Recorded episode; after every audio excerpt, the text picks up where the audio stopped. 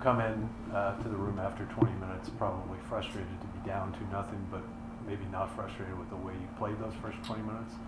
Yes, very accurate. What was instrumental to just staying with it?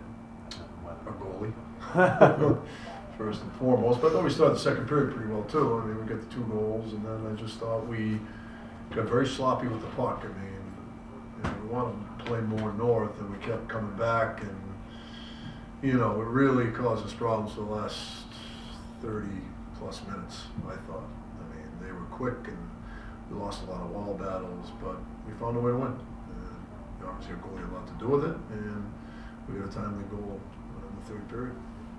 Is it encouraging to see a young goaltender just show that mental makeup to, to get through those two quick early ones while one's not great?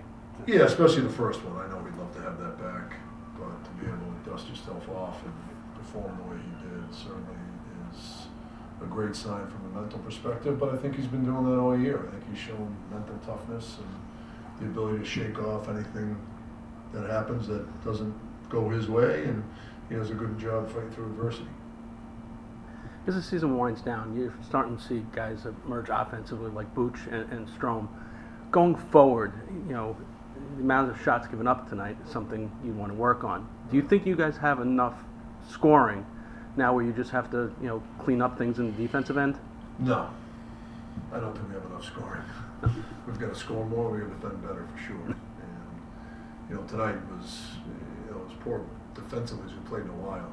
You know, the Boston game I thought we defended pretty well, and tonight was not the case. Uh, way too many slot shots and way too many scoring chances for our liking. So, you know, we want to score more. Uh, I'm sure there are a bunch of guys here that want to score more, and we want them to score more. So, but it's good to see those two guys, uh, their game grow and get rewarded, get, getting rewarded statistically. What has impressed you most about Georgiev as the season's gone on this year? Well, like I said, I think he's gotten mentally tougher. I think he's gotten more confident. Um, he's more comfortable.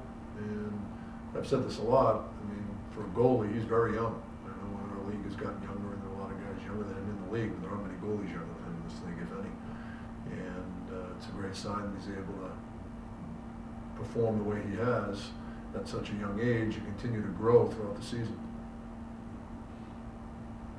Anyone else? Thank you. Thank you.